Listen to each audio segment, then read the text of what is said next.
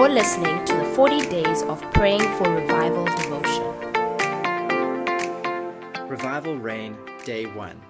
Lord, send revival and start with me.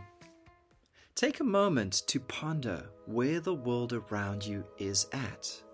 Do you see in your society a genuine hunger for God and delight in His Word?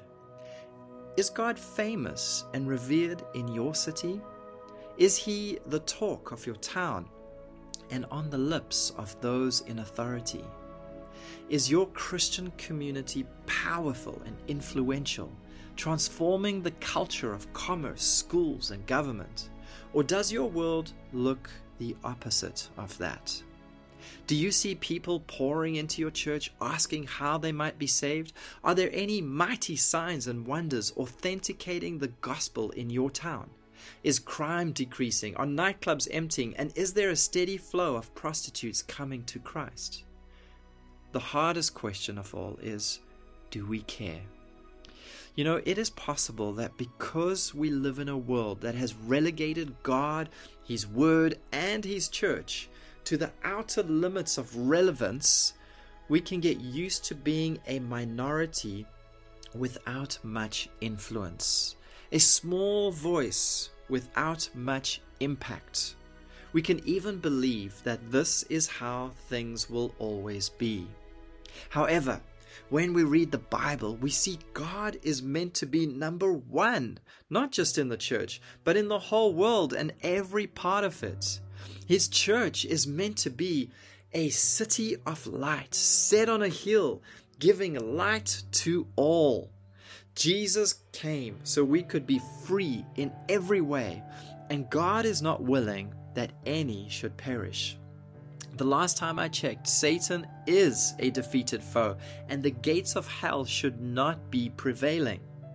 If ever we needed a vision of what our world should be like, all we need to do is imagine what Jesus taught us to pray for in Matthew chapter 6, verse 9 to 10.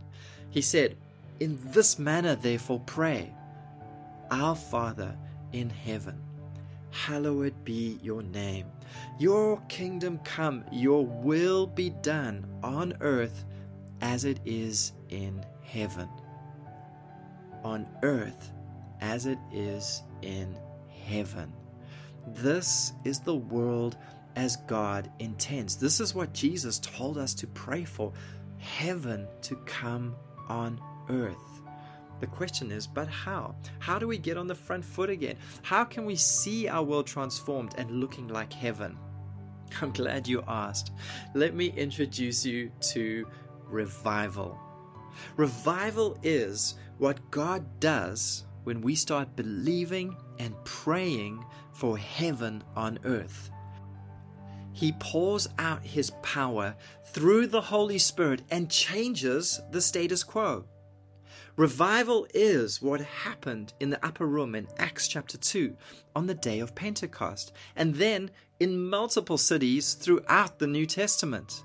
In the last 2,000 years, it's been happening in churches, towns, farms, university campuses, cities, whole regions, and even entire nations. Some revivals have been big, involving multiple churches and carrying global impact. Some have been smaller with local impact. The world has seen revivals in many shapes and sizes. Some have described revival as what happens when the veil between heaven and earth becomes thin. I love that description because revival is heaven touching, transforming, invading, healing, and refreshing the earth. When we understand what revival is and what happens when it comes, how it can literally transform our city and lives for the better and for generations. It can easily consume our prayers. It can easily become the most important thing in our lives, and actually, it should be. Heaven on earth should be what we seek first. This is what this devotional is all about. Think of these pages as fuel to ignite your prayer life and set you on fire for revival. You can see revival in your church and your city.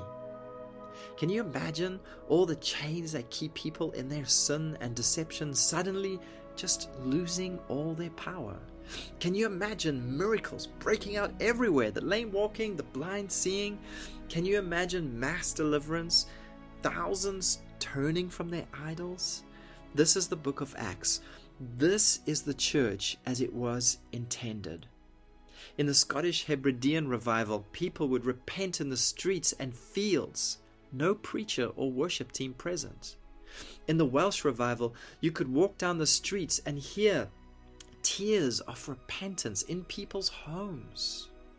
Can we pray for this? Of course we can. The question is actually, why haven't we prayed for this? Why has this not been our number one all consuming prayer? Did we not know it's available? Did we not know it's possible? Or have we been too busy up until now? What have we been praying for? And is it really more important than revival? Could it be that we actually need reviving? As you commit to praying for revival for the next 40 days, know that you are included in this prayer because revival starts with you. I would like you to expect that as you pray, God will indeed start with you and that you will experience a profound reviving of your faith and a growing passion to see heaven on earth. And so we pray. Lord, I bow my heart and I bend my knee. Send revival and start with me.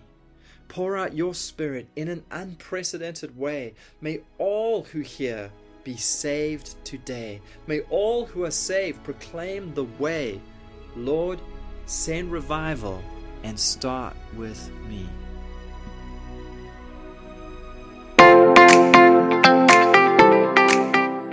Thank you for listening to this devotion. We hope you are inspired to keep praying and to keep believing for revival in our days.